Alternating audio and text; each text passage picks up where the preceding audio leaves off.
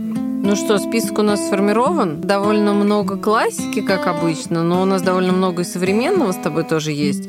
Мы А, осмелели. Да, и мы берем опять э, нонфик.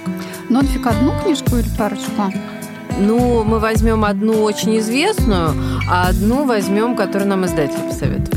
Да, и, кстати, известная книжка, вот спорим, многие ее не дочитали до конца. Ну да, и нам как бы предстоит сделать эту работу за вас, но мы ничего, мы справимся.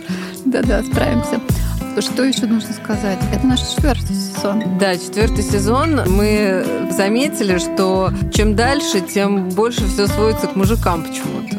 Почему мы не знаем, но Нет. мы ответа продолжаем на при этом вопрос. читать книжки. Да, мы продолжаем читать книжки, но у нас раньше было две основные темы. Это роль женщины и экономика. Но к этим двум темам однозначно добавилась постоянная третья тема, потому что мы реально каждый раз обсуждаем мужиков.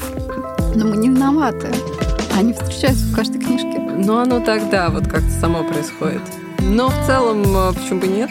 Мы выходим какого числа? 25 августа первый выпуск нового сезона, четвертого, напомню. Да, да, молодцы.